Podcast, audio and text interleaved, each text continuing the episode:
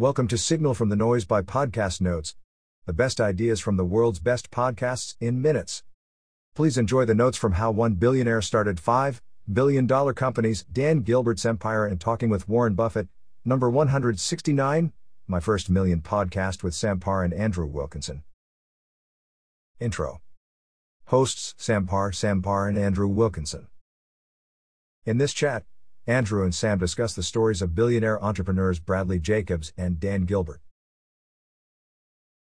Bradley Jacobs, the man who built $5 billion companies. When Bradley Jacobs was 23, he started Amerex Oil Associates, an oil brokerage firm. After only four years, the company was brokering $4.7 billion of oil. After a few years, he sold that business for $1 billion. A few months later, he started an oil trading company, which was later sold again for over $1 billion. His next venture was a waste management company, United Waste Systems. It became the fifth largest solid waste business in the U.S. His strategy was to buy landfills and trucking companies in small markets, scale them, and optimize them. Eight months after starting it, he took the company public and later sold his shares for $2.5 billion. After only a month, he started United Rentals. After only five years, the company grew to $4 billion in revenues. After a few years, he started XPO Logistics, a supply chain company. Bradley Jacobs' strategy Select industries that are highly fragmented and have many profitable small businesses that lack capital to grow further. Buy small businesses and bring the capital to grow them. Treating wealthy employees of acquired companies is essential to not make them leave. Hire hungry salespeople with strong incentives programs. Bradley's strategies are outlined in SEC filings and Q&A sessions with potential investors. For each new business, Brad's raised a lot of money. That doesn't mean it's always a good strategy. We only tend to hear the stories of people who become successful. Dan Gilbert, the capitalist Batman. Two years ago, Dan Gilbert was worth $6 to 7 billion, and today he's worth $57 billion.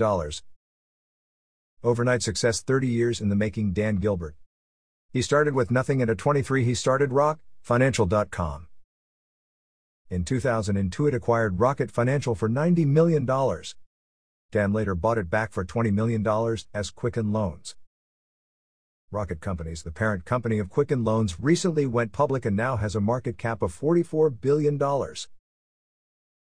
Today he owns the Cleveland Cavaliers, other sports franchises, and Rock Ventures, an investment firm with a varied portfolio of companies.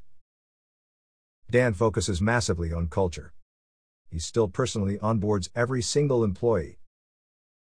Barbell Strategy Dan owns a conservative company bringing a steady cash flow, he also makes extremely risky bets.